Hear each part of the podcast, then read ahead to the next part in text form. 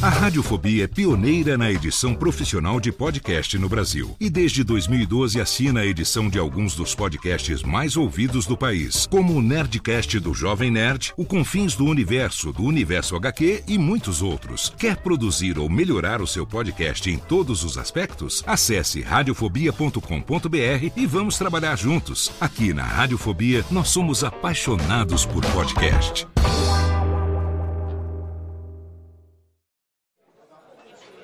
Ô amigo!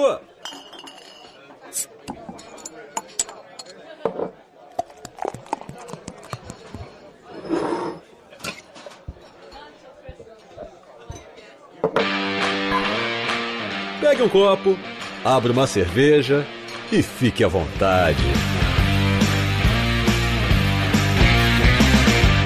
Radiofobia, o podcast para quem gosta de cerveja.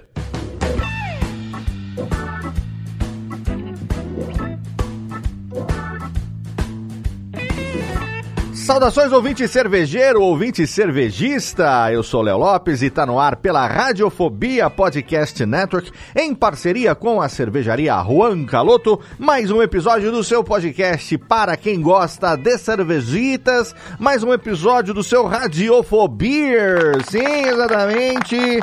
E ao meu lado tenho aqui os proprietários da cervejaria Juan Caloto, John e Calote. proprietário nisso. John e Calote. Salve pessoal, beleza? Calote Beleza, hoje galera. superando suas dificuldades tecnológicas para estar nesse programa. Parabéns, muito bem. Você viu? Estamos aqui, gostei, gostei de ver, gostei de ver a superação. Estamos aqui hoje num programa, inclusive, que o senhor, o senhor Calote tem total propriedade é, temática, porque nós estamos recebendo aqui, é, exatamente, um convidado do mais alto garbo e elegância, que, assim como o nosso amigo Calote faz as ilustrações aquelas belas ilustrações do, fol- do folclore é, western spaghetti de cervejaria Juan Caloto. Nosso convidado também, um designer do mais alto gabardine que está aí destilando sua arte pelos rótulos das cervejas Brasil afora. Então, Calote, você tem a, a honra de introduzir aqui com, ó, mas introduza com cuidado, hein, pra ele não ficar é, ó, de uma- Introduz aqui no. sem, sem, sem, sem, sem violência, por favor. O convidado do programa de hoje, Calotinho. Pô, gente, é, eu, eu levantei, eu pesquisei pra fazer essa pauta e daí eu vi que no, o IBGE levantou que em 2018, a cada 10 rótulos, 27 rótulos eram feitos pelo Nani. então, o nosso convidado de hoje, muito bem-vindo, Nani, o cara dos rótulos do mercado cervejeiro. Aê! Seja bem-vindo ao Radiofobia. Valeu, rapaziada. Tamo aí, tamo aí. O, o- Nani ele frequenta, ah, ele frequenta nos bastidores do mercado cervejeiro. Assim, quem é quem é bebedor é, tem, é, entra em contato com ele por conta dos vários rótulos que ele faz para cervejarias. Mas ele circula no, no, no- no backstage da cerveja, tipo participando do, do- ele sabe o que, vai ser lançado antes de todo mundo. Olha ele aí. sabe é, que, que, que lúpulo vai ter.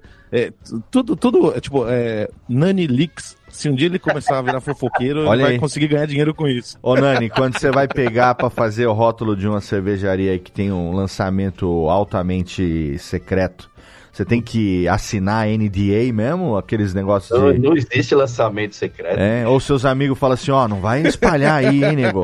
Se espalhar. Se você Vai conversar cinco caguetar, hein, minutos, que a gente vai lançar esse negócio. você conversa cinco minutos com qualquer um dos cervejeiros, eles entregam tudo já. É, mas a ideia é essa, né?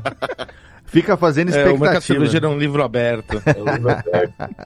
Ô Nani, pra quem não conhece você, o ouvinte do Radiofobia que tá chegando aqui de paraquedas, a gente tem uma galera do mercado cervejeiro que ouve também, mas tem uma galera como eu, cervejista, que é bebedor e não conhece as pessoas. Então, se apresenta pra gente aqui quem é você, de onde vive, onde habita, do que se alimenta. Nani.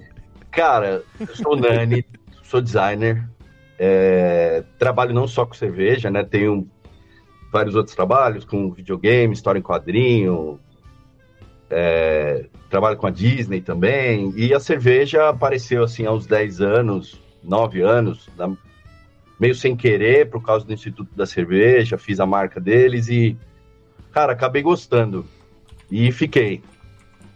É, Ah, você começou, você entrou no mercado cervejeiro fazendo um, um trabalho para o ICB, é isso? é, cara.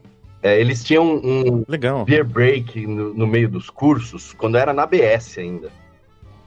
E aí eles tinham um beer break lá. E aí o Estácio, que eu nem conhecia o Estácio, pô, bicho, eu queria uma camiseta por beer break, camiseta beer break, assim.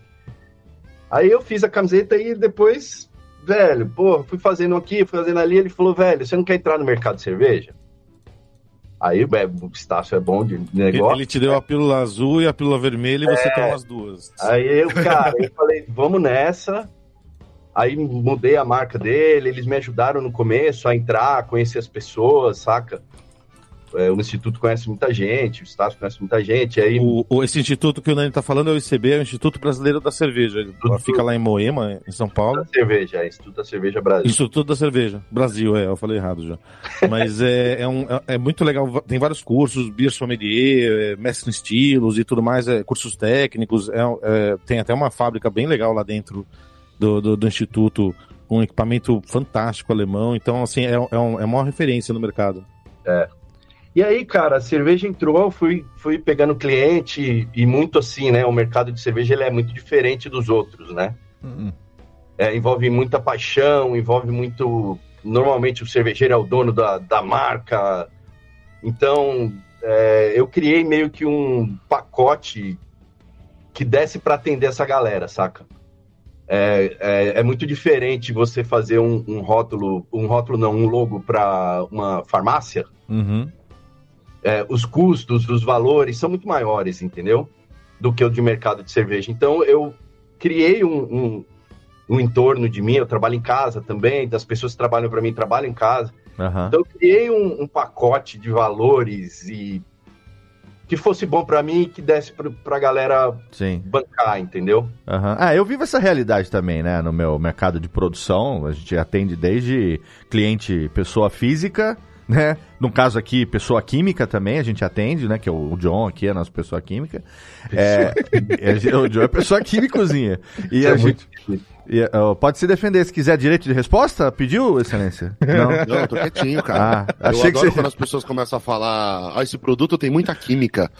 Aí eu- eu- eu- isso me relaxa. É, aí você podia falar assim, você sabe que você sabe que você, criatura de carbono, é composta de química total, né? É. Viu, ô Nani? Mas eu também tenho que adaptar aqui também. Tipo, chega uma empresa, uma multinacional querendo uma produção de podcast, a realidade é uma. É. A galera, então, a gente tem que adaptar e é isso também, de uma maneira que você é, é, consiga atender dentro da sua necessidade profissional, mas que também não fique inviável pro cliente lá na frente, né? Agora você olha, falou. olha a dica aí, hein? É. E essa Olha a dica aí, Coca-Cola. Se você quer trabalhar com o Nani, fala que é um, um cervejeiro caseiro. Fala que é que refrigerante ele vai fazer um precinho. É. Não, mas isso é engraçado, cara. eu Fala não que é faço- homebrew que vai ser praticamente de graça. E, velho, mas pra caseiro eu só fiz um rótulo até hoje, velho. Um. E foi o Serjão da Molinários, Da Molinários? quando ele era caseiro. Legal. E, e por quê, cara? Aí é que tá. Esse, esse, esse pacote, ele tem que ser uma coisa dentro da realidade desse mercado, mas o cara tem que sentir também, velho. Claro, A claro. importância. Porque isso é importante que ele saiba o quão é importante ele, ele pensar no marketing, pensar no conceito, Uhum. pensar na marca dele. Então não pode ser uma coisa assim de tipo, velho, vou fazer um rótulo ali. Não. Não é o primo do, do Corel. É, Saca? então. E, nossa, isso em todas Sim. as áreas é do mesmo jeito, né? O cara faz, sei lá, encomendou um logo pra um amigo dele que desenha bem, daqui a pouco já quer sair tascando em tudo quanto é lugar, sem planejamento gráfico nenhum, né? Nada, não existe de- é, direção de arte, nada. O cara Aham. mete a ilustração lá, põe tipo Nani Beer, sacou? Tipo, põe o nome dele, Aham. o nome dele e é isso aí, tá ligado? Então pra So- caseiro nunca rolou. E Essa- até ligam, sabe? E daí quando, quando eu já falo o valor, aí o cara, porra, então, a gente vai ver aqui, depois eu te ligo. Aí não. Acontece esse Não, não gap, rola. no, essa distância, né? Porque o, o Nani entra exatamente nisso que acho que em muitos mercados tem pessoas, empresas aparecendo nisso, mas muitas vezes a gente sente falta, até no, no nosso dia a dia. Que às vezes, quando você quer uma empresa prestando um serviço para você, quando você é um microempresário, você fica dividido entre vou fazer algo de maneira caseira, Uhum. né? Então, caseira seria falar com um amigo que conhece um pouco, ou você mesmo Um tentar favor, aprender tutoriais, favor e tal. Ou então, quando você vai para uma empresa, se você é uma empresa muito pequena, quando você vai contratar uma empresa, às vezes o negócio é inviável. Por exemplo, um projeto de logotipo de uma agência de publicidade, com definição de rótulos, conceito de marca e tudo mais, muitas vezes é muito mais caro do que você fazer um lote de cerveja.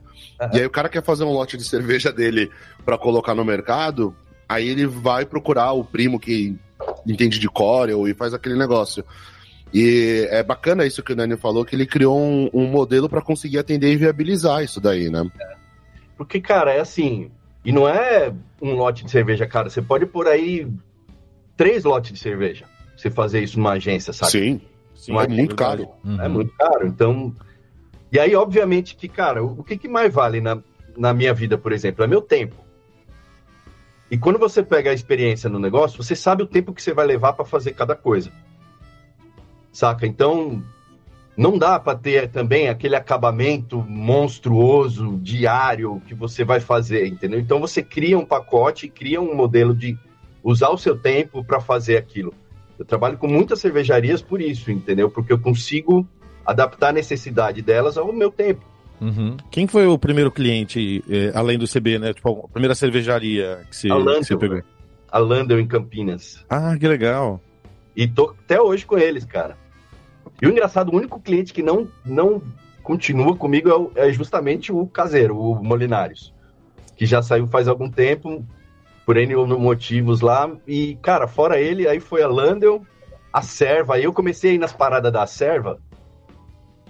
Que a Serva era um, era um pool de. Era uma, é, uma, uma incubadora, assim, né? Um- As pessoas que estavam na Serva são os donos de cervejaria hoje. Uhum. muitos deles, assim, são os donos da cervejaria. Então eu lembro que eles faziam um negócio no, no EAP, no Empório Alto de Pinheiros, que era. Eles faziam uma abraçagem, aí eu ia lá na abraçagem com o computador, com o note, e fazia o rótulo da, daquela breja lá, na hora. Na Ô, hora louco, tipo, real time, assim. É. A gente Caraca. combinava o nome, via alguma graça que deu lá na breja e, e fa- eu fazia o rótulo lá. Entendeu? e eu já Nossa, tava falando nessa época e foi aí que eu peguei a dádiva. Caraca. Hum, Foi lá que você conheceu. Que acho que foi a ma- a maior quantidade de rótulos que você fez, eu vou chutar aqui, que é- acho que é Dádiva e Everbrill, né? Ah, sem dúvida, bicho. Tipo, o maior número, assim, de, de artes que você fez pra esses rótulos, né? Não, Everbrew é, é incomparável, velho. Everbrew ainda é incomparável em relação às outras marcas. Assim, a Dádiva no começo fez bastante, né? Durante alguns anos, aí deu uma diminuída. A Everbrew não diminui, cara. Entendeu? Então, Só um, um parênteses para explicar para o ouvinte que às vezes não sabe, a Explica, Serva Hum. é uma associação de cervejeiros artesanais, só que ela é focada não para o cervejeiro artesanal comercial, ela é focada para o cervejeiro artesanal caseiro. Certo. É uma associação que a galera se junta para trocar informação, tem Fazer concurso, né? Exatamente. Então, para o pessoal evoluir, então esses concursos ajudam muito ao cervejeiro caseiro que está fazendo sua cerveja, acha que tá maravilhosa, que os amigos gostam. Uhum. Na hora que ele coloca lado a lado com outros cervejeiros caseiros, ele descobre que tem um juiz ali que, pô, o cara já entende de off-flavor, aí ele vai avaliar, vai dar o parecer dele, então a gente vai conseguindo evoluir do mercado. E muitas das cervejarias, principalmente as ciganas que tem hoje em dia, que viraram cervejarias com fábrica e tudo mais, boa parte dessas vieram dessas acervas, assim, né, que o Nani Uhum. falou. Então, por isso tem muito cliente do Nani e, e muitos colegas nossos aí de, de caminhada na- no mundo da cerveja vieram justamente dessas acervas. Ô, Bem Nani, a categoria de base, né? Pô, é, ô, Nani, eu queria perguntar o seguinte: é, você, como. é, Geralmente, né? A gente que eu também trabalha, é, é, enfim, independente do setor, você vai pegar um, um- um designer para desenvolver uma marca para você, uma identidade visual. Você escolhe o cara pelo estilo dele, né? Você escolhe o cara muitas vezes também pelo traço, pelo jeito e tal. Tem muita gente que tem isso, a gente vê o, o- traço característico do, do artista, né? Aí você, de repente, tá aí, começa a abraçar várias cervejarias diferentes que acabam também querendo diferenciar as suas identidades.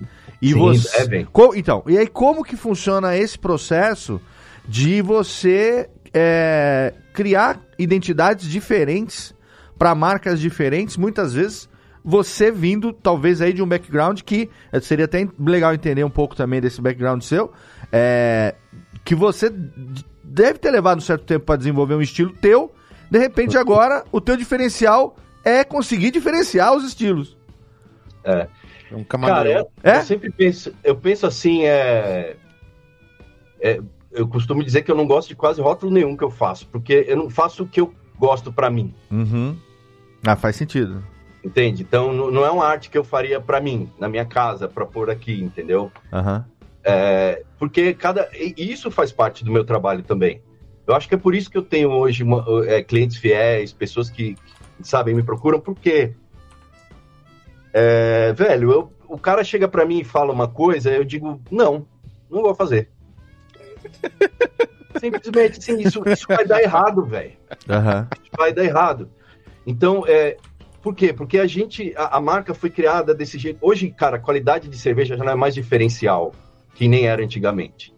Existem, hoje existe muito mais receitas que você não gosta do que cervejas ruins, sensorialmente falando, né? Antigamente tinha muito mais cervejarias que faziam coisas que estavam realmente zoadas, assim, com off flavor e tudo mais Aham. defeitos. Hoje é muito mais receita que você não gosta, mas a cerveja não, não chega a estar completamente errada, entende? Então, o, o, o- o líquido em si, ele não é, ele não é mais um diferencial para você chegar e falar, ó, tome a minha e não tome a dele. E, e aí você precisa vender alguma coisa a mais. É o seu conceito. É, por que, que eu vou tomar a Juan Caloto e não vou tomar a Everbrew? Aham.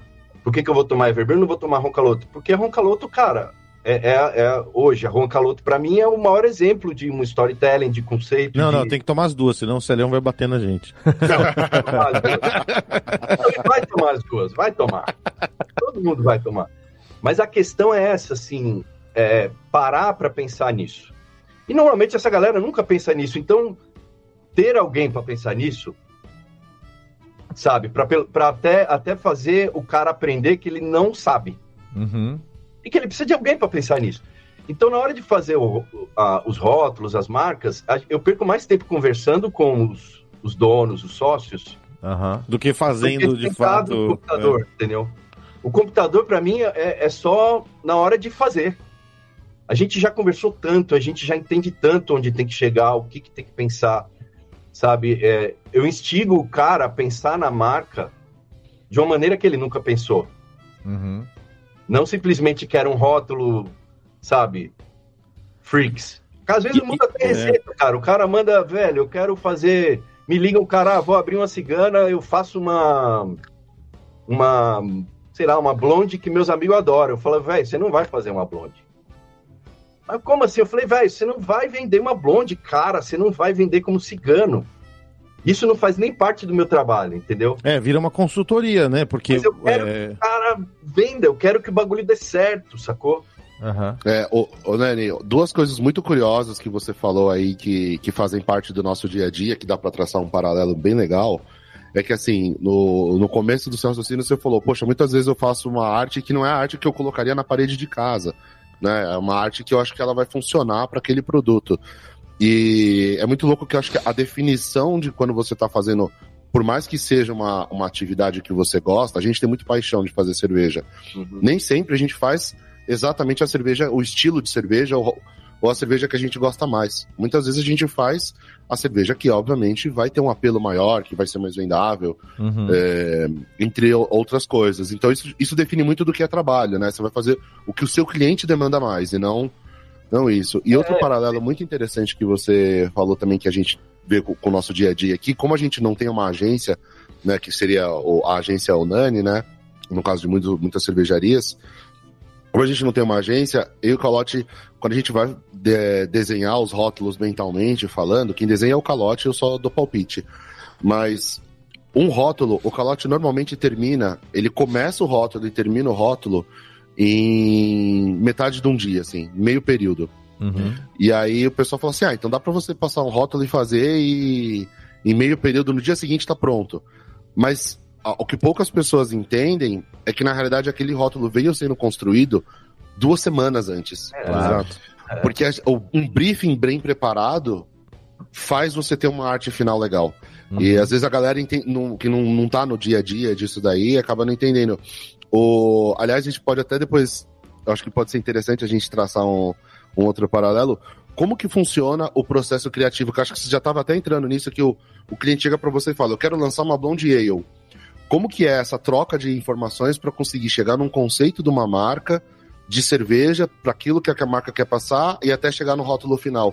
Como Tipo, que é é muito essa... carta branca, assim, que ele fala, ó, dá umas informações e, e deixa a carta branca pra você, ou, ou fica, tipo, fechando o, o, o tema e, e- e Cara, definindo o que, que ele quer, assim, de cara. Meu, a carta branca hoje ela existe pra quem já tá comigo. Tipo, quem já conhece o seu trampo, tá fazendo direto, fala assim, ó, quero fazer uma coisa assim, Tem sem... quem paga FII pra fazer, porque é, isso é um outro ponto que a gente pode chegar a ter, a quantidade de lançamento, né? Que tem.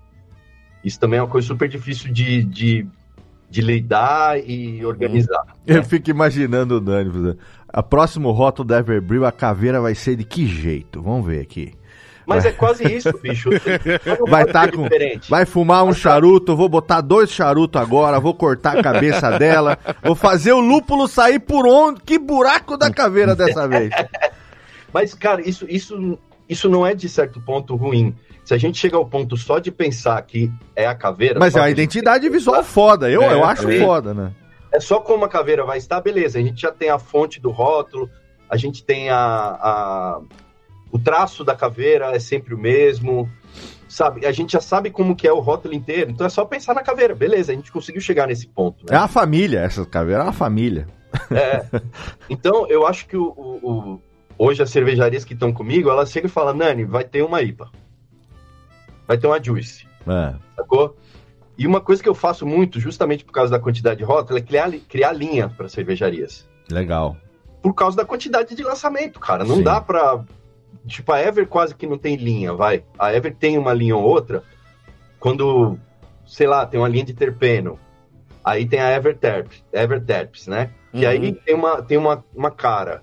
Isso facilita não só a questão de onde ela vai entrar na hora do rótulo, como ela vai ser colocada, mas facilita o próprio cervejeiro. Na hora que o cara vai fazer a breja, ele já sabe é, o que ele vai precisar para mandar para mim, entendeu? Ele já chega e fala, ó, Nani, é Everterps, é, o nome, ele já sabe que entra só o nome, não sei o que, não sei o que.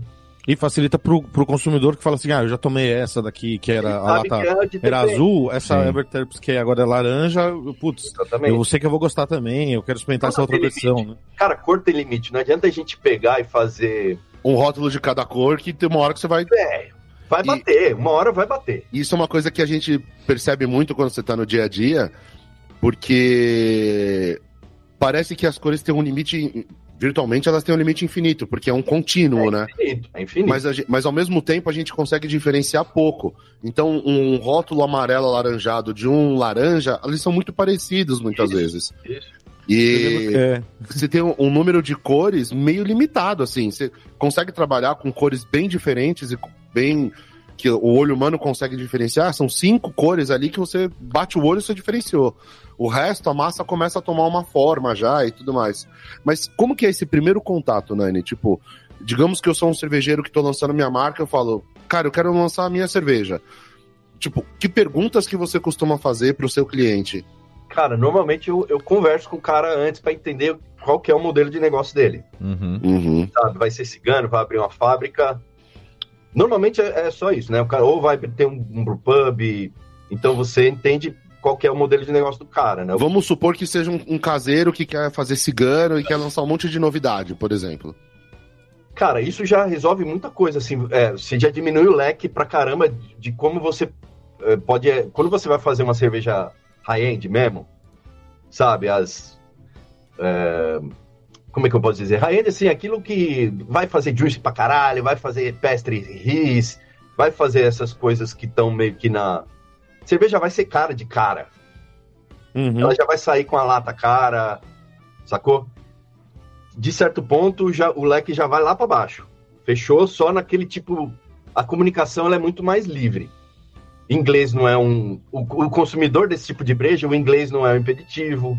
Você usar o nome inglês e o nome das brejas em inglês. Você já vai, você já vai conseguindo já definir mais ou menos qual que é o Ah, caminho. porque tem Você isso, pode né? Não é só o design. aberta, você, né? Muitas vezes você, você, você participa da, da criação do nome, né? Da cerveja. Sim, sim. Boa parte delas. E, e o que acontece é que quando você já definiu, porra, bicho, é high, high gravity, cara, high end, né? Então vamos fazer um negócio. Aí como é que eu vou. Aquele negócio da paixão que, que eu falei, né? Normalmente esse cara é o dono e é o cervejeiro. Eu preciso entrar na cabeça dele. Eu preciso saber o que ele gosta Uhum. mesmo. O que, como é- porque esse cara normalmente é ele que vai vender também. Ele vai ver aquela porra todo dia, ele precisa se sentir representado, ele precisa ficar com tesão daquilo. Olhar e falar com orgulho que é dele. E, e, e para isso, eu preciso tentar tirar dele o que ele gosta. O que ele realmente gosta para poder. Só que aí transformar aquilo numa coisa que é uma embalagem, velho. No final das Sim. contas, é uma embalagem de um produto, não é, É, um. e identificar isso, Criar uma identificar isso identificação do com, próprio com o dono. que o público vai a- a- aceitar também, né? Porque, sei lá, Isso, se o é cara uma gosta de uma embalagem coisa de muito. Então a sua marca tem que estar visível, você tem que ter identidade visual, você tem que pensar já, por mais que o cara vai sair com um rótulo, você tem que pensar em 15. Uhum. Entendeu? Então é uma realidade muito diferente do que você pega uma mainstream, que é uma, uma cerveja. Uma cerveja. Você fica trabalhando uma cerveja o tempo todo. A gente já tem que pensar em 20, em 30. Então, tentar puxar aquilo que o cara gosta, aquilo que ele. Pô, o cara chega e fala, velho, gosto de metal, velho. Gosto de metal e só gosto da capa do Sepultura. Sacou? Então eu não Uhum. vou pegar e vou simplesmente falar, "Ah, legal, vou fazer a, a capa do Sepultura. Porque, cara, velho, você vai diminuir mais ainda o público lá dentro. Sim. Mas pega você pode usar como e- referência, né? Posso E- usar como uma referência, entendeu? E, E muitas vezes eu tenho que, eu tenho que provar para esse cara que a simples referência vai funcionar melhor para ele do que colocar uma tatuagem lá. Claro. Uhum. E, E o. a- Aí quando você vai construir, digamos que você vai apresentar as primeiras imagens. Eu tô fazendo todas essas perguntas, porque você sabe que a gente já tá falando aqui que a gente que faz a- do próprio e a gente não passa por isso. Né? Sim. A nossa construção é um pouco diferente. É, ou é muito parecida e, e eu não, não sei, mas você passa É que ele como? não lembra, umas é que co- acontece no bar ali, naqueles momentos, aí ele não lembra. Ou você, o John, não lembra do processo. Você passa um rascunho, você passa opções para o seu cliente, como que funciona? Cara, no começo sim, no começo eu passo um, um sketch sempre. Uhum. Agora é complicado quando, é, sei lá, tem umas pessoas que visualizam como é que pode ficar o produto é, só com sketch. Agora tem outras que vão olhar e falar, meu, isso daqui tá. Não, não- é, ele não vai confiar na ideia no sketch, Não, cara, né? mas ó, tem gente, é assim, todos, é, quase 95% precisa ver alguma coisa. Não dá pra ser só na conversa. Tem que Uhum. ter, nem que seja um rascunho ali, um esboço, né? Mas isso eu só faço também depois de fechado. É o que eu falei, questão do Claro, tempo. claro. sacou? Uhum. Porra. Depois que fechou, ó, vai ser isso, o custo é esse, tá, não, não, fechou. Aí a gente começa a bater esse papo todo, entendeu? Ó, Ah, sim, não faz sentido, né? É que nem o médico fazer a consulta antes de cobrar a consulta. ó. né? É que nem eu, hoje em dia, antigamente, eu, eu- quer dizer, eu ainda compartilho muito conteúdo, né? Mas o pessoal perguntava assim, Léo, eu tinha umas dúvidas aí que eu, eu queria tirar com você aí com relação ao podcast. Você me ajuda aí, me dá um conselho, uns conselhos aí. Assim, pô, cara, você quer conselho ou você quer consultoria, bicho? Falei assim, não, não, eu quero um conselho. Falei, então legal. Melhor Conselho conselho, melhor conselho que eu posso te dar é contrata consultoria, nego. É isso aí. Cara, e aí no começo você tem que. Às vezes eu uso uma imagem é, fake de, de Google, de banco de imagem, para poder o cara enxergar o tipo de traço, Sim. sabe? Mas eu Seguir o, sempre digo, o- cara, sacar o caminho, é- né? É, só para ele sacar, Sim. entendeu? E, e, e aí ganha esse tempo, aquele papo lá que eu falei, cria-se um pacote para você ganhar tempo. Claro, claro. Eu não uso banco de imagem para nada no- Uhum. nos rótulos finais. Mas só que para criar os layouts eu uso, porque você Sim. ganha tempo. O, Eu, eu faço uns rascunhos, é, é, rascunho às vezes na mão, às vezes, é, muitas vezes o rascunho virtual, assim, usando banco de imagem, né? É. Fazendo umas colagens bem toscas, né? Bem Pra formar, assim, qual vai ser a massa de ilustração do rótulo e tudo mais. Daí, eu lembro que, assim, a gente começava a fazer isso e daí, o, o John logo sacou, assim, ah, o, o- que aquilo lá não, não ia ficar daquele jeito, que aquilo lá era só pra mostrar o formato tudo. E quando a gente começou a dividir escritório com, com, com o Shin, com, com o Giga, a- é, às vezes eles olhavam o- a gente conversando sobre o rótulo, e daí eu mostrava uma puta montagem horrível, tipo, toda cor zoada, tudo mais. Daí o John assim, pô, legal, legal. Daí depois o John falava, e se a gente fosse para esse caminho? Mostrava uma imagem que ele tava pensando só nas cores, mas daí os caras olharam e falaram assim, cara, vocês não estão falando nada com nada. é, mas é porque vocês, cara, vocês já tem um negócio que é super personalista. Que são vocês. Uhum. Que sabe, é a sua cabeça, é, é o gosto dos dois misturado, sabe? São as ideias do John, a sua arte. Então vocês criaram isso, sacou? Não dá para ser assim para todo cliente, cara. O que você faz com a Roncaloto, o que vocês fazem, custa muito caro. Não, eu não consigo fazer para Custa muito caro. Para outra, sei lá, meus pais falavam assim: "Ah, Agora que você está fazendo rótulo, você não quer trabalhar com isso? Porque eles não acham que é. trabalhar com cerveja é trabalhar, né? Aí é, é, é complicado para explicar, assim, olha, é difícil. A, a, o processo que eu, que, eu, que eu faço na Roncaloto, eu consigo fazer na Roncaloto.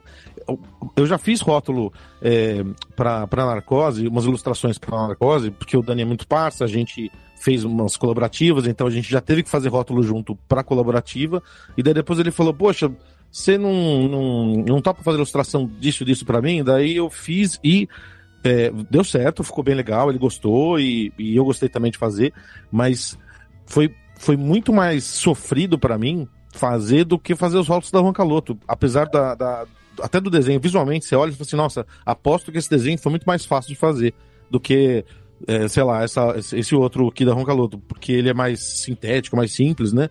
É, mas, meu, foi, foi sofrido, porque eu tava.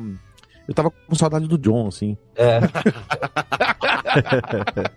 mas é exatamente isso, cara, é, que, é, que é a diferença de vocês e, e o meu trabalho em si, saca? Eu converso muito com os clientes, até chegar ao ponto que, cara, eles não precisam mais brifar.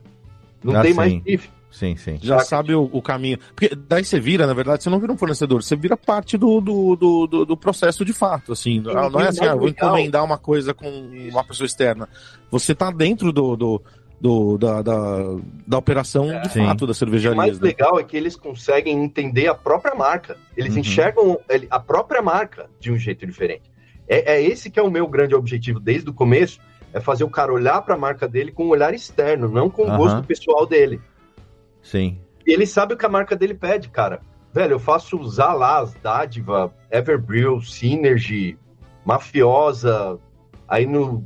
É, tem a Satélite.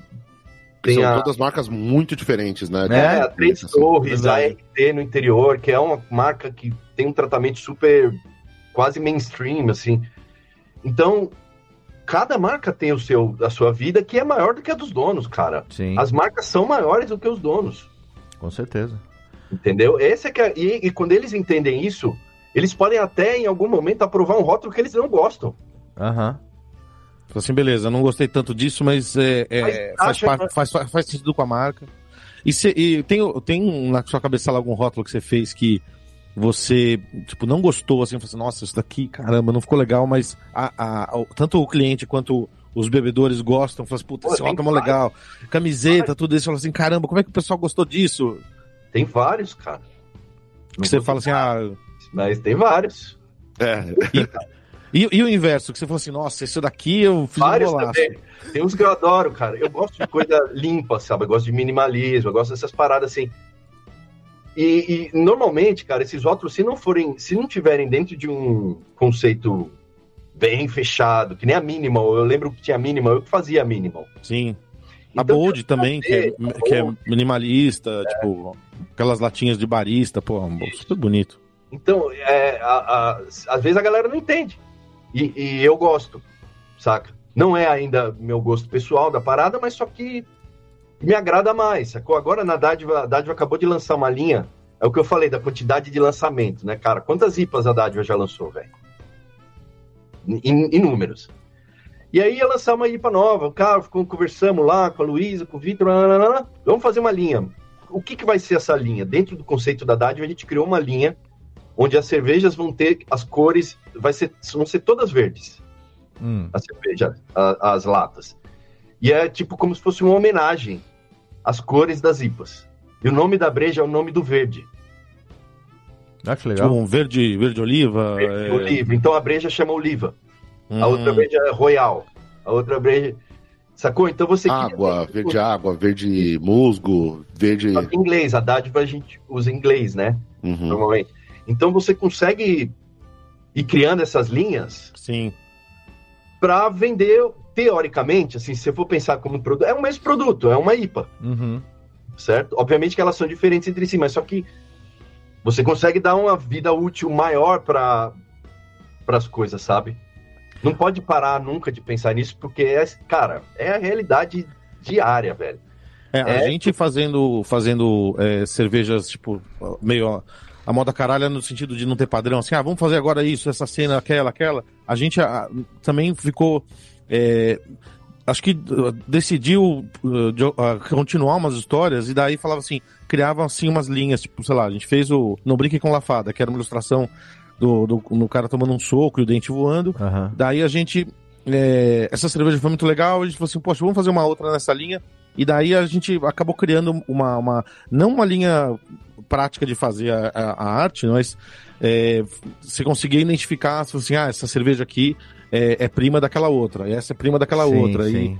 E, e, isso é, é, é, é, tipo, é legal, assim, para outro, outro dia um cara mandou uma mensagem pra gente, ó, ele tem a coleção de latas aqui, tá faltando a quarta dessa, da, dessa, dessa, dessa linha Eu já aqui. não tenho mais lugar no meu armário também ali já, pra colocar. E é bom pro consumidor ele, ele, ele reconhecer na gôndola. Porra, você vai hoje numa gôndola, cara, do, do nicho de mercado, cara, é. Tem tudo, Você se perde, é. A quantidade de cores, ilustrações, tem rótulos maravilhosos, rótulos mais ou menos, tem tudo, velho. E tudo misturado em aquela coisa de cor. Então é legal que o cara saiba que às vezes você faz uma receita que é super característica, saca? Assim, uma coisa, porra, Imperial Sour com fruta Frevers. Sacou? Daí você vai fazer uma linha, aí você vai fazer uma outra Imperial Sour com um rótulo muito diferente daquela lá. Mas é a mesma brecha, é o mesmo mapa até. É. Ah, o Juan Caloto tem um exemplo desse, que é com o, o Ragtime Mango é, e, o abaca, e o Ragtime é. Abacaxi, né? Que é o, Juan, o Juan Caloto doidão no tecladão lá. Ah, é mais ou menos a mesma viagem, né, Calote? E a gente fica nessa coisa assim de tem que, tem que parecer uma linha, só que tem que ficar diferente. Exato. É para a pessoa saber que é uma outra cerveja, mas saber que aquela cerveja é, é, um, é tipo um pêndulo, que nem o pêndulo de, é, do consumidor querer. Poxa, eu quero, eu quero experimentar uma coisa nova e eu quero provar de novo que eu gostei. E daí fica esse. É, Hoje, a, gente, a, gente, a gente nunca encontra o equilíbrio, né? Mas é sempre isso. Às vezes tem muito lançamento, às vezes. As linhas são, são cores, bicho. Assim, eu uso. Quando, quando é uma cervejaria que produz muito, muito, as cores são essenciais. Então, o rótulo, os rótulos que eu faço para essas cervejarias não tem muita cor é, é em cada um. Uhum. Então, eu sei que aquilo vai ser uma linha. Eu sei que vão ter seis, sete brejas daquilo. Eu não vou usar muita cor em um. Eu vou usar, tipo, é, posso usar duas cores. Você faz um Pantone mais limitado, né? Isso. Porque a próxima vai ter outras três, a outras três. Se eu usar cor demais, velho. Uhum. Vai aí não vai, a diferenciação vai complicar, né? É, e, aí, ia, ficar bonito na gôndola o color block, assim, tipo, aquela, as cores do lado a lado, fica, pô. Isso, isso. E, o... e você vai ter que contar com, com o, o cliente pegando na mão, olhando.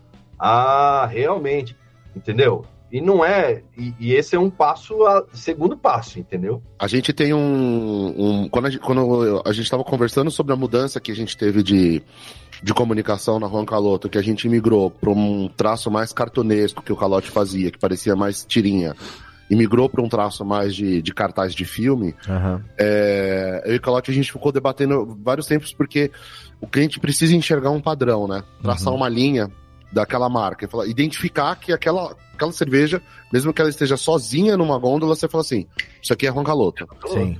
E aí você tem várias formas. Você pode é, dominar uma fonte, você pode dominar um formato, você pode dominar um layout, você pode dominar uma cor, você pode tentar dominar tudo isso junto.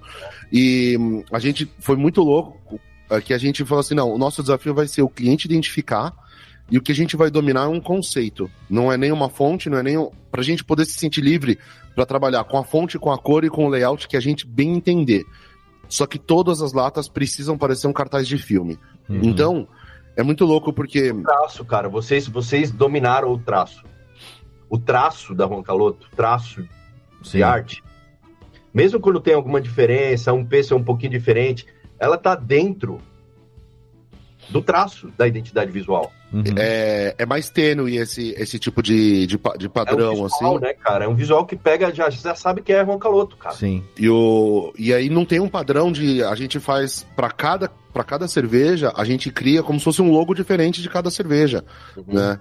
Então, a não ser que as cervejas façam parte de uma linha. Então, por exemplo, até, até a própria, por exemplo, a, a linha da Karina Cristina, ela é uma linha que, se você for traçar os rótulos, o primeiro rótulo era. A ideia, o conceito foi: a gente vai fazer uma Double Juice, que ela vai ter as especificações iguais, então ela vai ter o ABV sempre muito parecido, muito próximo, né? Vai ter aquela variação de, de produção só de um para o outro, mas vai ser o mesmo ABV, mesmo IBU, é, vai ser sempre uma Double Juice, só que a gente vai poder trabalhar os maltes e os lúpulos da maneira que a gente quiser, para mostrar como pode ser diferente mesmo tendo os mesmos specs, para mostrar que essas especificações técnicas da cerveja nem sempre significam muito, né? E aí a gente fez a primeira, que era a El Segredo de Karina Cristina, e como ela era uma, uma ela já conversava com Minobras Vingança, a gente usou a mesma fonte, mas Minobras Vingança era amarela lata, a El Segredo de Karina Cristina era verde.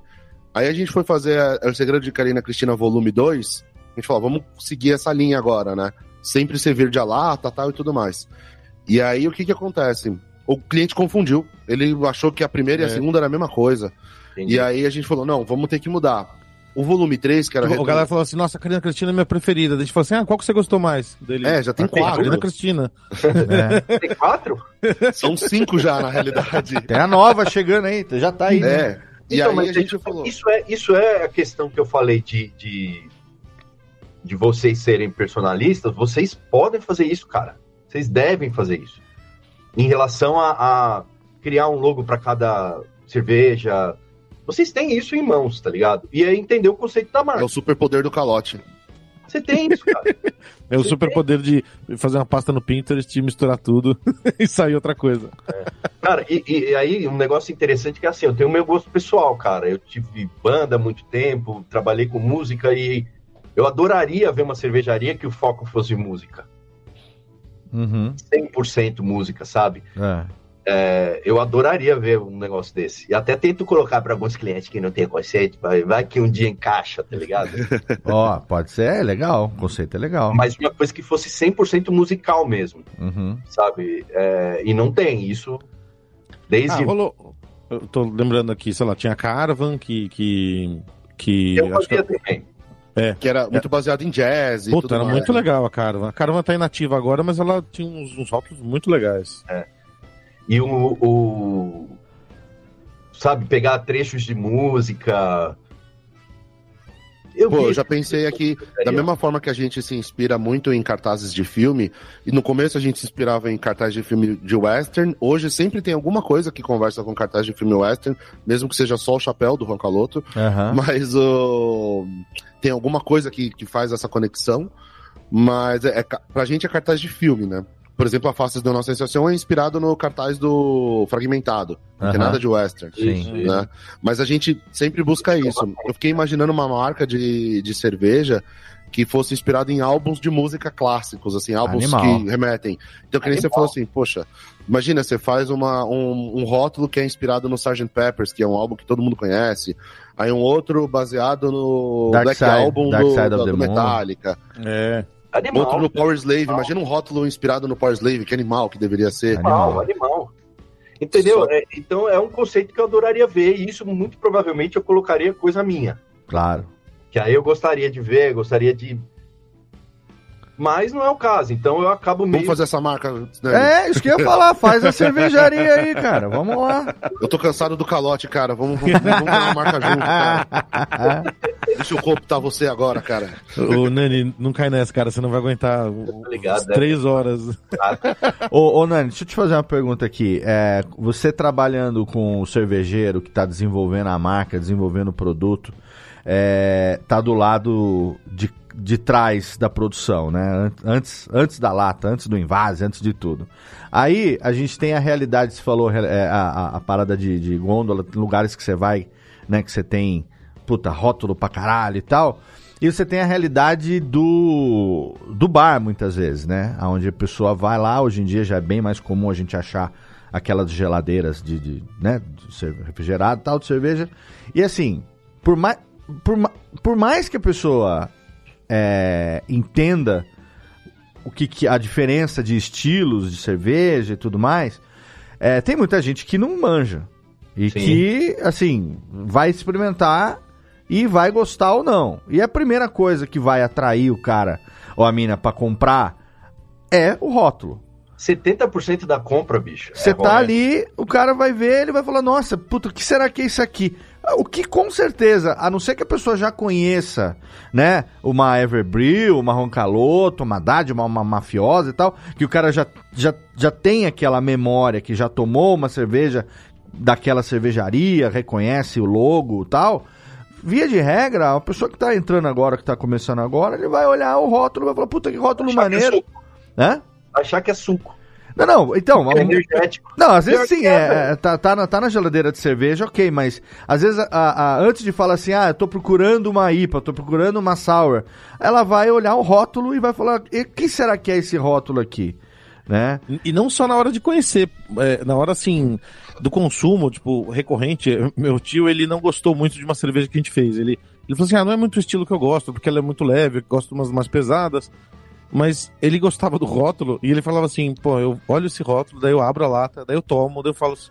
Ah, não, é, não é minha preferida, mas tudo bem. Eu não sei daí se lá, eu, abria é outra, tipo, comprava outra porque ele gostava do rótulo. É que nem eu com o cachorro quente, eu vou numa, hamburgueria foda. Aí lá no último do cardápio lá tem o cachorro quente, só um.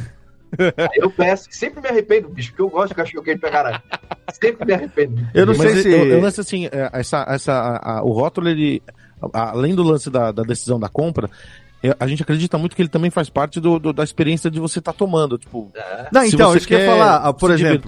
Tirar foto, mostra. É. Então, hoje em dia, esse negócio das coisas serem instagramáveis, da pessoa fazer check-in, às vezes no Untapped e replica no, no, no, na rede social, ou vai direto no Stories e tal.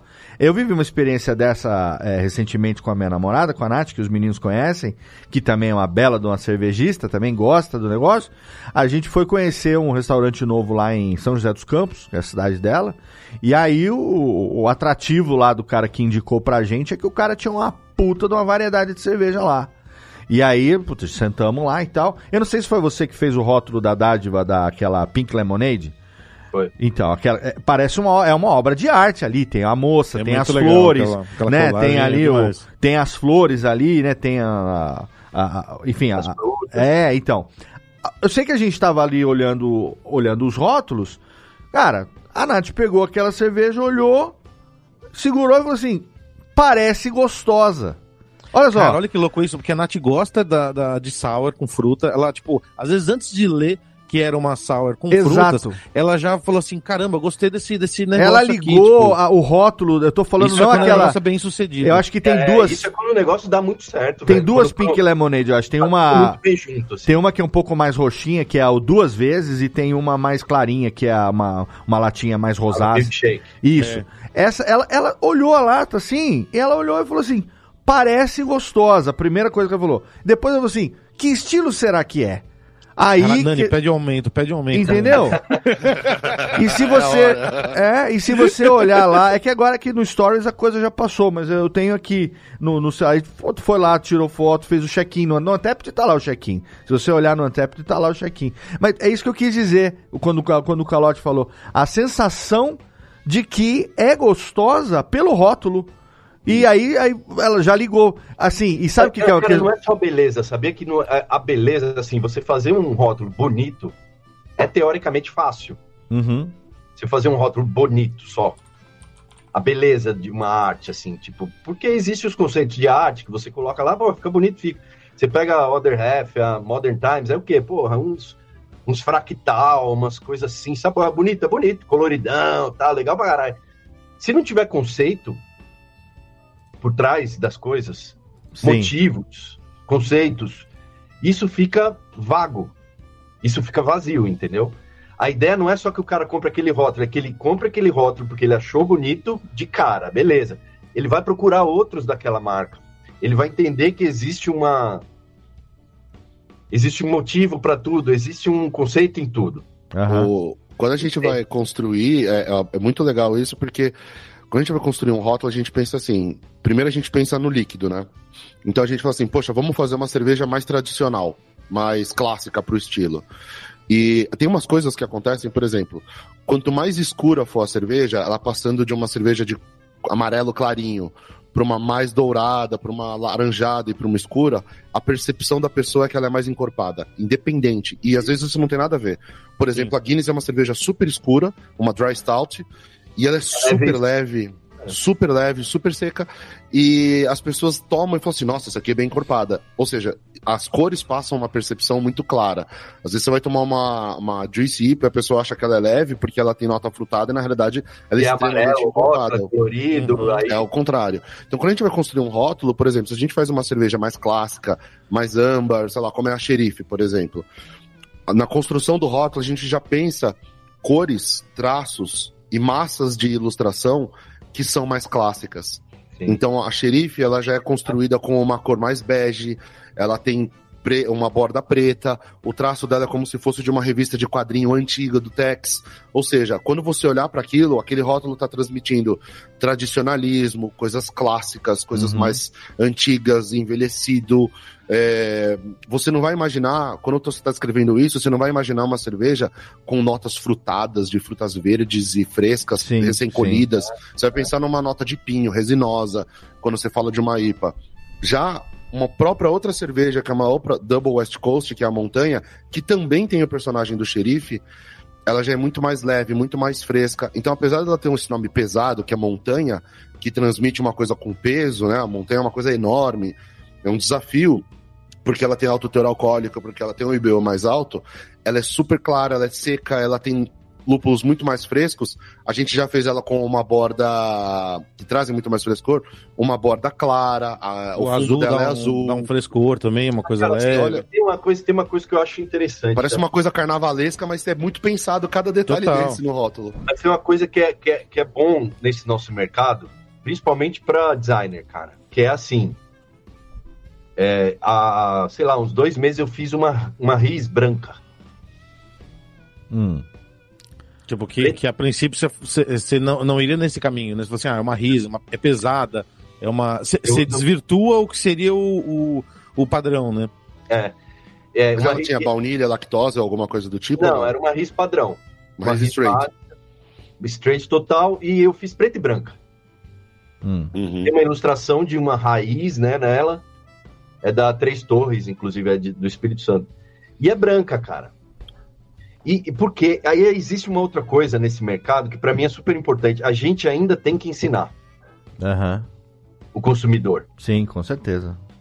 Sabe, a gente, é, o consumidor, por mais que a gente esteja vivendo isso, que as mainstreams também estão com várias marcas. Hoje, IPA já não é um palavrão em, em supermercado, no varejo, já não é mais um palavrão. As pessoas já em algum momento tomaram, entendeu?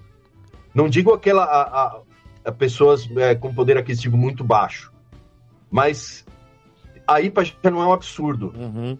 Você pegar uma, porra, você vai, vai num extra, velho, vai num dia, vai em qualquer mercado, você vai ver variedades de cerveja artesanal, Sim. estilos. Aham. Então, é, eu acho que pra gente, a gente acha que, ah, isso já tá meio que comum, comum, comum. Cara, mas não é comum. O, o cara de entrada mudou, Mas, mas uma RIS branca, com lata branca, você tá. mas não é pra entrada. Então, você tá mas. falando mais com quem já, já sabe. aquele Lê RIS e falar, eu Deixa sei eu, só, é RIS. deixa eu só traduzir aqui pro ouvinte cervejista, porque vocês estão falando pro cervejeiro. Ouvinte cervejista. Você tá falando de RIS, eu acredito que você esteja falando de uma Russian Imperial Stout. Exato. Que é gosto uma de cerveja. super. Que é uma cerveja Agora- escura, uma cerveja amarga, uma cerveja punch, teor alcoólico alto, amargor lá em cima. E aí o, o Nani tá falando tensa, né? E, e ela remeteria a. Geralmente, né? Uma stout, uma porter e tal, remete a esses tons mais caramelo escuro, marrom, preto, não sei Exato. o quê. E aí o Nani tá falando que fez o rótulo de uma Russian Imperial Stout preto e branco. Que Isso. tinha E com- bastante branco, né? Muito branco, é. Então é pro. pro porque assim. Esse é o ponto, assim, o cara de entrada de cerveja mudou. Aham. Cara, quando a gente começou lá, oito anos atrás tal, o cara de entrada era um cara que não sabia absolutamente nada. Nada. Ele via lá uma, uma IPA e falava, cara, o que, que é isso? Só Não conhecia sei. Pilsen. É. Pilsen, era da Pilsen pra IPA direto, nunca tinha ido numa, numa cervejaria, nunca Tem tinha uma ido- churrascaria aqui em Amparo, cidade vizinha de Serra Negra aqui, que é o como a gente começou a frequentar um tempo atrás, e aí eles começaram a diversificar um pouco lá de cerveja. E aí um dia eu cheguei lá e falei assim, mano, e aí, cerveja nova tem? Falou, cara, tem uma que você vai adorar aqui.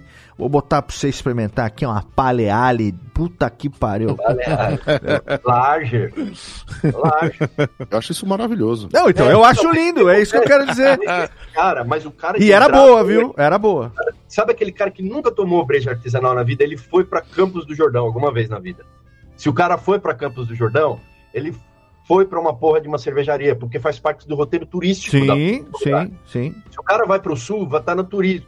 Sabe, a Everbrew também acabou de entrar com várias cervejarias em Santos numa rota, vai entrar na rota cervejeira. Então já não é mais aquele cara que nunca ouviu falar daquilo. Com certeza. Mas os meninos me educam muito, por exemplo, esse termo RIS era algo que pra mim não era, não, né, não, é- não era é, familiar, né? Até a Juan Caloto produziu uma agora recentemente, que eu estou aguardando, não chegou ainda em Mas minha, a em, caminho, em minha é. A, residência. la repentina ascensão del comendador. Entendeu? E aí eu falei, com- com- conversando com o Calote no Telegram, tô conversando. Aí ele falou assim: não, tem a RIS e não sei o que e tal. E aí eu que não gosto de ser. não gosto de pagar de tonto.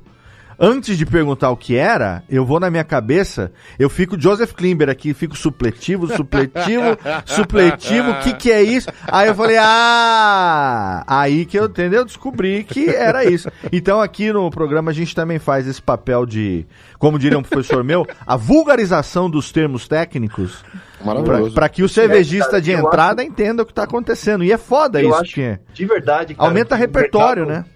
O mercado de cerveja hoje esqueceu um pouco disso. Eu tenho, eu tenho quase convicção desse negócio, sabe? Esqueceu do que é cerveja mesmo. Porque as coisas ficaram muito difíceis para todo mundo com a pandemia e tal. Pois então é. é. venda, venda, venda, precisa vender, precisa vender, precisa vender.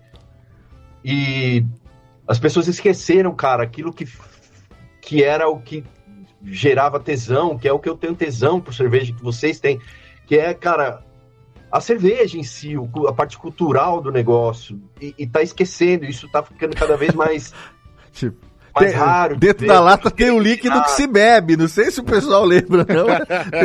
O- e a- mas eu acho que isso é uma coisa meio, meio natural e a gente tem que ficar atento, porque da mesma forma que a gente fica interagindo cada vez mais, é, é, são bolhas, né, que vão se criando. Exato. E da mesma forma que tem bolhas em redes sociais, a gente tem bolhas sociais fora da internet também. Sim. Então, quando você faz uma cerveja e o seu público-alvo te dá uma resposta positiva, por ela ter sido mais com mais tecnicalidades ou com mais rebuscado, com mais invenções, você a tendência que você tem é atender aquele público que está se manifestando. Só que o público que se manifesta é a minoria. Sim. Então, de uma maneira natural e orgânica, a gente tende a funilar. A tendência é afunilar, porque você vai aten- atender a atender aquele que está te dando resposta positiva. Todo mundo é que nem cachorro. Reforço positivo. Então você vai falar, poxa, aquele cliente que se manifestou e falou que aquela Imperial Stout envelhecida em barril, que tem espirro de porco da Tasmânia, é, colhido ao entardecer, vai achar maravilhoso e você vai querer fazer o espirro de porco da Tasmânia ao entardecer depois de comer é, pinha. Hum. Então, Ah, mas você a vai conta chega, né? Mas a conta chega, né? Esse Então. cara, normalmente, esse cara não sustenta ninguém, entendeu? Porque É. vai afunilando. Porque É. são só essas pessoas que se- acabam se manifestando. E o público mais massivo, ele até se manifesta entre os amigos, mas dificilmente ele vai ter uma paixão ou um- uma, uma motivação para poder se manifestar com a própria marca. Então a gente toma, toma bastante esse cuidado, porque a gente sente que isso é, um, é, um- é orgânico isso acontecer, de se fazer bolhas. A gente vê isso no mundo, nas mídias sociais. As pessoas vivem em bolhas e acabam falando só para os seus próprios. E criam dialetos e linguajares pró- próprios que a gente fica falando ris, dry hop, lúpulo. E às vezes a gente se esquece que tem um monte de. tá afastando um monte de gente que não necessariamente sabe sobre isso, sobre esses termos técnicos, e a gente nem percebe que tá fazendo isso. Você Então- achou que o John era só químico, mas É ele é sociólogo também. É. Tem uma coisa que é super importante, assim, é Reflexão. sua John Freire, conhecer John Freire. bem a sua empresa, a, a ponto de você saber o produto que você tá fazendo, saca? Vamos dizer, é, porra, bicho, eu sei que vocês nunca fizeram, mas Special Bitter é uma cerveja legal, certo? SB, faz A gente faz. Sempre. Aliás, vai entrar em tanque. Aliás, a Jack Burton, Jack Burton vai voltar, vai voltar. Ó, Entendeu? saudade, Aí hein? você pega e Saudade. Faz assim, ó. Vamos dizer, hoje a Roncaloto tá no nicho, né? Ela tá ali, cara. Certo? Então todo esse papo tá dentro daquele, daquela bolha, daquele lequezinho pequenininho. Aham. Aí, beleza, bicho, vocês vão produzir a Jack Burton e vocês decidiram produzir. Eu tô inventando. Vocês decidiram produzir ela num volume muito maior. Sei lá, 20 mil litros da Jack Burton. Quem te contou isso? Porra. Ei, passarinho falou assim. Vazou, vazou, vazou, hein? Entendeu? Aí vocês decidiram fazer 20 mil litros. Cara, vocês. Então vocês automaticamente, 20 mil litros dela não vai ficar aqui. Não Uhum. vai ser aqui. Aham. Vocês vão ter que fazer isso. É. Sim. Pra fazer isso, muita gente não sabe nem o que que é ESP. Pra explicar pro ouvinte que não, não tá vendo o Nani fazer com os dedinhos, ter- fazer isso é expandir, tá? Vocês É vão ter que aumentar o share de mercado. E aí Mas por você que, que ele dançou e rebolou? Não entendi. Também não. do, leque. É técnica, é técnica de palestrinha pra você chamar a atenção. Muita gente não vai nem saber a referência do Jack Burton do massacre no do, do bairro proibido lá, o como é que é? O Não, e é, sabe que uma coisa do- da Jack Kurt Burton, Russell, exemplo, Kurt o- Russell. O, no- é, o nome dela é Jack Burton, atira, depois pergunta. Depois pergunta. E daí a gente eh, colocou ela num pub eh, aqui em Perdizes, foi super legal, foi super bem aceita. Ela entrou no lugar de uma Fuller's que estava em eh, com ruptura, não estava chegando no Brasil. E daí eles colocaram e o cons- os consumidores, consumidores adoraram. Só que o cara olhou o nome da cerveja e falou assim: nem a pau que eu vou escrever tudo isso. Ih, calote o- travou. Perdemos. Nem, nem a pau que perdemos o calote. Cê, ô, John, você sabe a história pra continuar? Não sabe.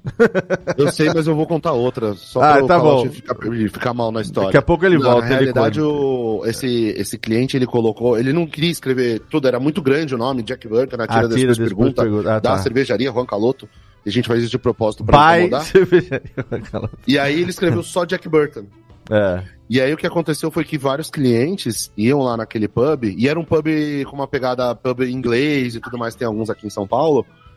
E o o cliente ia lá e ele não achava que era uma cervejaria nacional, Aham. nem como as pessoas acham que é uma cervejaria mexicana por conta do tema. Achava que era uma cervejaria inglesa por conta do nome inglês. É, E a tá. gente deu o nome da cerveja do nome inglês porque ela é uma cerveja do estilo inglês. Sim. Inclusive, a gente, é uma, este- uma cerveja que ela tem muito de referência da região de Burton, lá na Inglaterra.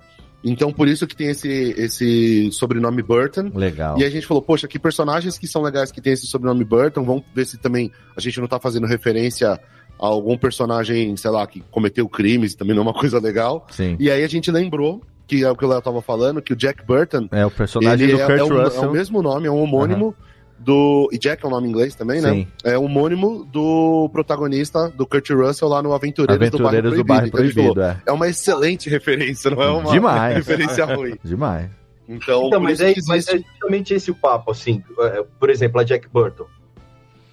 É, é uma cerveja que pode, pode atender. As pessoas vão, vão. E aí a gente tem que pensar quando aumenta esse leque, quando aumenta para o público. Cara, o amarelo é refrescante. Sabe? Jack Burton é inglês, vai ser difícil de todo mundo ler Jack Burton. Vão ler Jack Burton. Sim. Lindo. Só- entende? Então existe isso fora do- da nossa bolha. Sabe? Amarelo é leve, vermelho é, é forte, sabe? A cerveja não é, ela não é amarga ou ela é intensa, ela é forte, velho.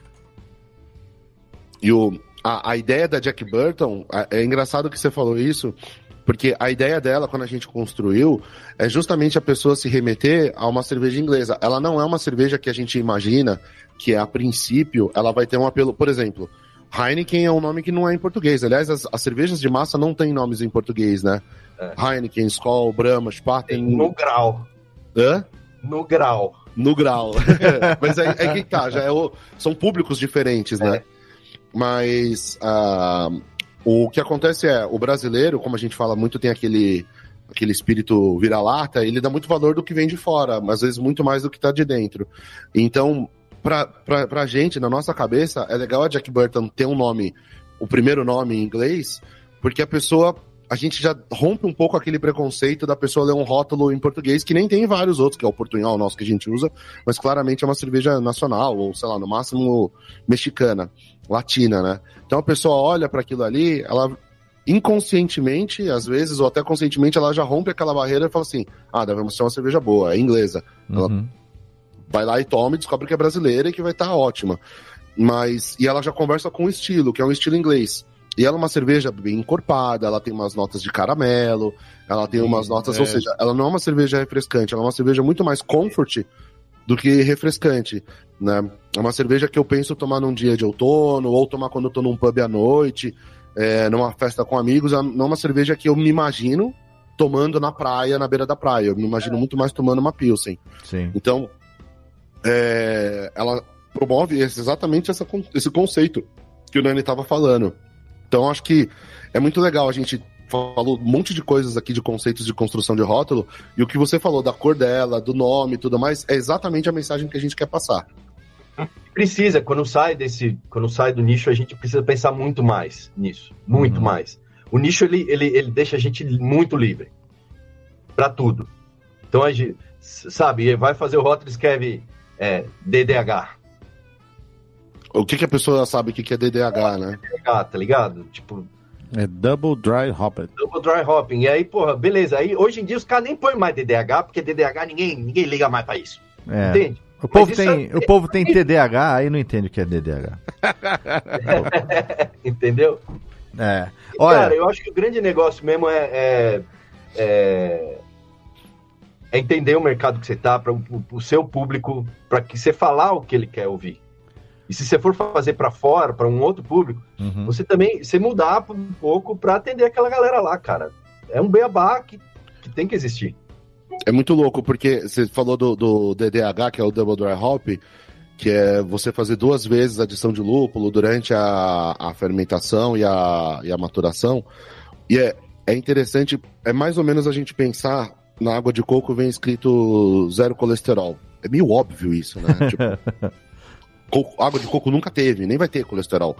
Mas é um apelo para água de coco. O público que toma água de coco, muitas vezes ele está procurando uma coisa mais saudável.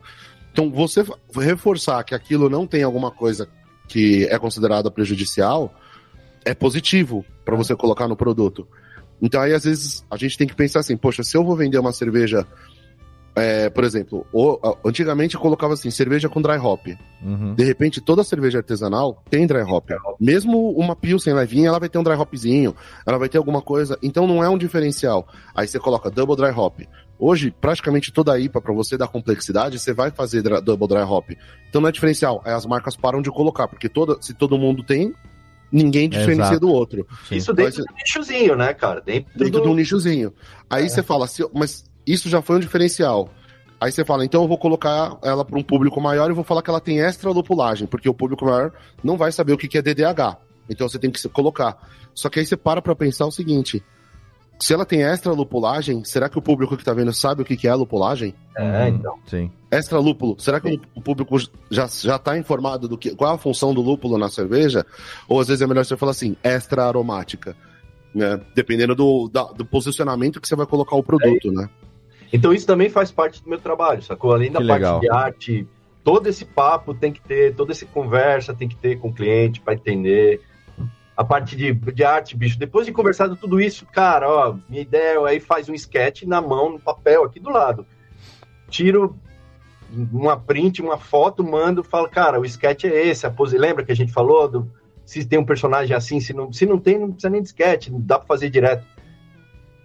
E aí, cara, beleza, faz isso uma vez, faz isso duas vezes, cara, é uma marca recorrente, não precisa mais do sketch. Uhum. Já vai direto, já faz. A não ser quando é muito complexo, sabe? Agora vai sair uma da Ever que é, eu tive que mandar um sketch, porque era uma ideia, muita coisa, entendeu? Então, ó, é isso aqui, as coisas vão ficar colocadas nesse lugar, beleza? Beleza, aí finaliza a arte. Até porque depois que eu mando sketch, o cara dá ok, se ele se eu mando a arte ele pede para mudar, eu cobro de novo. Ah, lógico. Pô, com certeza. E, isso é uma coisa muito comum, que quando a galera vai fazer cerveja, já tive amigos que fazem e tudo mais, ou até outros produtos que falam, pô, que legal os rótulos da Roconoto, eu pensei em fazer um rótulo do de fazer um bode pilotando uma moto num deserto com uma cachoeira no fundo, e aí ele saiu dessa cachoeira e lá tinha uma mina de ouro, e nessa mina de ouro tinha uma pedra especial que faz referência a Arkenstone do Tolkien. Tipo, o cara cria toda uma narrativa maluca na história dele e falou assim, cara, como que a gente vai colocar isso no rótulo? É muito louco, porque não cabe tanta referência e tanta informação assim. E aí você tem que fazer com que a pessoa, você tem que dar pequenos pontos com que o seu cliente, quando ele olhar o rótulo, ele traça aqueles pontos e a gente pensa muito nisso. Então, quando a gente cria uma narrativa. Das pistas, né? É, das pistas das a pessoa pistas, completa. Você não, você não dá a história inteira. E aí, às vezes, a pessoa quer que você coloque a história inteira ali naquilo, né? E muito, muitos clientes chegam pra gente e falam assim: Meu, por que vocês não fazem uma cerveja assim? Aí a pessoa, é muito legal isso. A pessoa vem com uma história completa do, do universo Roncaloto na cabeça dela. Eu penso assim: Ai, cara, é legal que você criou essa história, mas a gente não passa as histórias completas, a gente deixa os pontos em aberto justamente para o cliente construir aquele intermediário, porque é mais interessante quando o cliente constrói aquele intermediário, porque você vai construir na sua cabeça sempre a melhor história para você, né? É isso aí, é isso aí. E dá ligação com o cliente, né, cara? Preencher as lacunas, né? Vocês têm muito isso. Do cliente gostar e sugerir, né? Quantas vezes eu vou. Eu sou cliente lá do, do boteco e, porra, quantas vezes eu vou lá e tem gente falando. Vocês tinham que fazer isso aqui. Vocês tinham que fazer aquilo ali. Ah, mas o melhor. Você faz muito isso, Nani. Melhor, melhor. Melhor consultoria é consultoria de, de balcão de boteco. É isso, é aquela É que você encosta ali, fica com aquele umbiguinho ali tortinho, né? E ali Boa é parte melhor. das nossas horas de conversa é isso. O Nani chega lá, vocês têm que fazer isso. Eu falo, não, Nani, não vou fazer. Não vou fazer, não Pronto, vou fazer. duas horas de conversa. Ó. Conversa aí. Gente, ó, se, que- se deixar a gente fica aqui até amanhã, que esse papo é muito legal. E tomara que essa seja a primeira de muitas participações do Nani aqui, porque aí agora a gente faz o quê? Começa a trazer os episódios temáticos pra gente falar sobre ilustração. Olha aí, Calote. É verdade, aí, é né? verdade. Então, técnica sobe trilha. alguns, alguns rótulos específicos. Olha aí, Pô, eu vou, vou até, vou até pedir pra técnica subir de novo, porque essa aqui merece. Olha aí o Radiofobia, totalmente ilustrativo, hein? Totalmente bonitão hoje. Com esse cara que faz os rótulos. É, é- é quase certeza, como diz nosso querido Calote, que se você tomou 10 cervejas, 14 foram desenhados pelo Nani. Ô, deixa eu aqui começar agradecendo a participação do nosso convidado. Nani, prazerzão falar contigo, meu velho. Valeu, Obrigado por ter valeu, valeu. aceito. Obrigado a vocês, muito, muito divertido. Obrigado por ter aceito o nosso convite e vamos ver se a gente faz casar aí. Eu de vez em quando tô em São Paulo também. Sempre que eu vou, eu colo lá pra, pra comer Vocês o meu. na Comer o meu homopzinho e, e também Caprese, Caprese é bom. o meu, meu, meu homopzinho e o. O Kimuti do Giga, que é o Kimuti do Giga, é o Kimuti melhor de todos. Ô, Que ô, Léo, tem, tem sorvete de Ilma agora. Ah, você tá de gostar. sacanagem. Sério, cara, tá, tá legal. Puta, vou, ainda, a Nath não tá aqui, que ela tá numa reunião, ela tá trabalhando na cozinha enquanto a gente grava agora.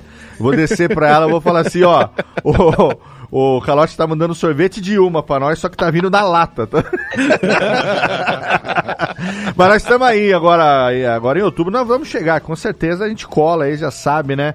Ó, foi São, São, São Juan Caloto que abençoou aqui a união minha de Natinha, então... É verdade, é verdade. Estamos aqui sobre a... Por San Caloto. a San Caloto, exatamente. Olha heresia. Foi, demos um beijo de home op e brindamos com Blood Mary, que é o, a- é o que se deve fazer para um compromisso de respeito num esconderijo como esconderijo Juan Caloto. Então, para encerrar aqui, meu querido Nani, obrigado demais. Eu quero que você deixe aqui o, o serviço. Aqui, se tem algum lugar, quem quiser contratar o seu trabalho, se é possível fazer aquele orçamentozinho sem compromisso, redes sociais, deixa aí, o espaço é todo seu, Cara, é velho. ICB, ICB Design. ICB Design. Isso aí. Aí Eu Design. demoro pra responder, mas. Mas é o que? É, é, é- é Instagram? É site? O que, que é? É, cara, é rede social. Rede social. Facebook, Tá. Então vou fazer o seguinte, pro nosso ouvinte Eu que. respondo mentalmente, só leio. Ah, o Calote faz isso também. É, bastante. A gente é bom nisso, a gente é bom. Ele é muito bom. Tem mensagem minha que às vezes fica duas semanas lá e fala, mas eu respondi, na minha mente. Eu respondi. Eu vou pegar o link então é aqui. que deve ser, cara, e o pior é que deve ser em voz alta, bicho. Com certeza, com Isso que é o certeza. pior. Se desse pra filmar, o cara lendo a resposta, fala, claro. Com certeza. Mas eu, eu vou fazer o seguinte, então. eu vou jogar no Google aqui, vou pegar os links e vou colocar na postagem desse episódio. Assim você aí, querido ouvinte, que quando termina esse programa já tá na terceira latinha, você não vai precisar digitar, porque o dedo já não tá coordenando. Você vai lá no nosso Só site no link. radiofobia.com.br barra podcast, clica lá no link, pede lá o orçamento sem compromisso pro Nani. Pe- é, faz o seguinte, ó, mas não vai pedir mentalmente, porque senão o Nani responde mentalmente também, nunca fecha negócio. Manda lá uma mention, lá um direct, e aí você reza pra São Juan Caloto que ele vai responder um dia pra você, tá bom? Valeu, Nani. Obrigado demais, prazerzão. E obrigado também aos meus queridos John e Calote, lá da cervejaria And Esconderijo Juan Caloto, que está aí, então. Bom, vamos fazer aqui também o servicinho. Temos uma RIS, temos uma Olha, Russian essa risa tá Imperial fantástica. Stout. Como chama mesmo? A... É, La Repentina Ascensión del Comendador. Olha Essa aí, tá- hein? Essa eu tô doido tá pra pesada, chegar. tá porque pesada. essa com os meus Cafezão. charutinhos vai ficar delícia, hein? Exato. Essa aí com os E, charutinhos. e, e junto tá, é, tem a, a- a- um relançamento da Karina Cristina, uma nova versão, né? La Vendetta de Karina Cristina. Ah, Que a gente colocou um lúpulo neozelandês Riwaka e ficou um negócio muito Essa legal. é né? uma, uma releitura da, do financiamento de 2000 Isso. e A- 2020? A, a base é a mesma, só que Ah. a gente fez uma, uma mudança de lupulagem Legal. e ela tá ela tá tropical e muito refrescante, assim, mais refrescante do que a versão anterior. E ela tem umas notas de, de, de uva verde, aquela coisa meio do Caraca, do, da Nova Zelândia que, que tem Nelson Salvan e outros assim. Então, Tá hiper fresca, negócio nossa, tá bem legal, tá bem legal. Caraca, Karina? Cristina, Karina Cristina salvou sem querer o Juan Caloto. salvou. Só é, foi, foi por coincidência que ela tava passando lá, desamarrou ele do trilho do trem. Ó, E daí ele deu uma carona pra ele e tá indo atrás do xerife que vai, vai caçar o xerife, vai, vai tirar. eh, Como é que chama? É, ir lá e, e descobrir o que aconteceu com a mãe dela. olha aí, gente, é storytelling, vai storytelling cervejeiro. Tô até olhando pro desenho do outro rótulo aqui. Olha aí, storytelling do mundo 2000 cervejeiro. Em 2047, né, a gente vai ter a finalização da história. Não, vai ter, vai, nunca teremos. E o negócio Não, da aqui é Karina. tipo Marvel. Enquanto estiver vendendo, não acaba. Exatamente. E o negócio da Karina Cristina, só um lembrete aqui, é que toda vez que sai um rótulo com esse nome, é, John e Calote tem que pagar o royalty para suas respectivas senhoras, que Exato. são as inspiradoras de- do nome Karina Cristina. Alessandra Karina e Fernanda Cristina. Exatamente. Então a Lê e a Fê dão uma emborçadinha sempre que sai uma Karina Cristina aí, né? Você Não não, conta não. não basta explorar as esposas no dia a dia, tem que fazer marketing cervejeiro É, também. muito bom. Se você quiser saber tudo o que acontece na cervejaria Juan Caloto, segue lá no Instagram, arroba Juan Caloto, né? E também o esconderijo.juan Caloto, que são os dois perfis para você poder acompanhar ali. Tem sempre stories ali. Ó, eu, eu recomendo que você siga os dois, porque no perfil da Juan Caloto você fica sabendo das novidades e no perfil do Esconderijo você fica sabendo do, do que tá acontecendo. Tem cardápio que muda sempre, dependendo da estação do ano. Tem novas, novos novos drinks, que lá no. Esconderijo também tem drinks legais. E também agora, né, recentemente tem tido aí agenda de fim de semana. Quem chega lá, showzinho, galerinha que vai ali Boa. tocar aquela musiquinha legal, aquele countryzinho, aquele jazz, Hoje aquele... tem, hoje tem. Olha aí, Muito aquele bom. blues, segue lá, não vejo a hora de estar de novo em São Paulo com meus amigos. Então é isso, encerramos por aqui mais esse episódio do seu podcast para quem gosta de cerveja. Lembrando que se você tem menos de 18 anos, você pode ouvir o programa, mas segura aí a vontade de beber. Eu sei que dá aquela escorridinha, aquela babada, aquela água na boca, mas segura aí e se você for dirigir, você sabe que não pode beber. Se você for beber, sabe o que você faz? Chama nós. E aí, em breve a gente tá aí junto pra mais um episódio do seu Radiofobia. Abraço na boca, vamos nessa! Beba com moderação, hein? Valeu!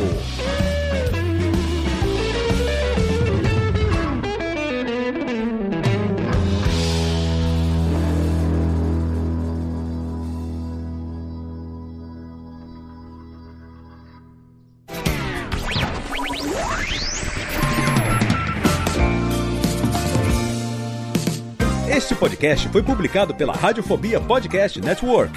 Acesse radiofobia.com.br barra podcast para conhecer e ouvir todos os nossos programas ou assine no seu agregador de podcast preferido.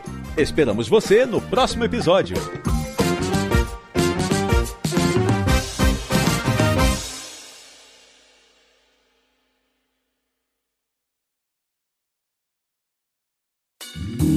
Oi, eu sou o Antônio Viviani e quero convidar você a ouvir o nosso podcast Voz Off. Desde julho de 2017, eu e meu amigo Nicola Lauleta temos o prazer de conversar com as grandes vozes do rádio, da TV e da publicidade do Brasil e trazer suas histórias até você. Se você, como nós, é apaixonado por locução, acesse vozoff.com.br e acompanhe nossos episódios aqui na Radiofobia Podcast Network.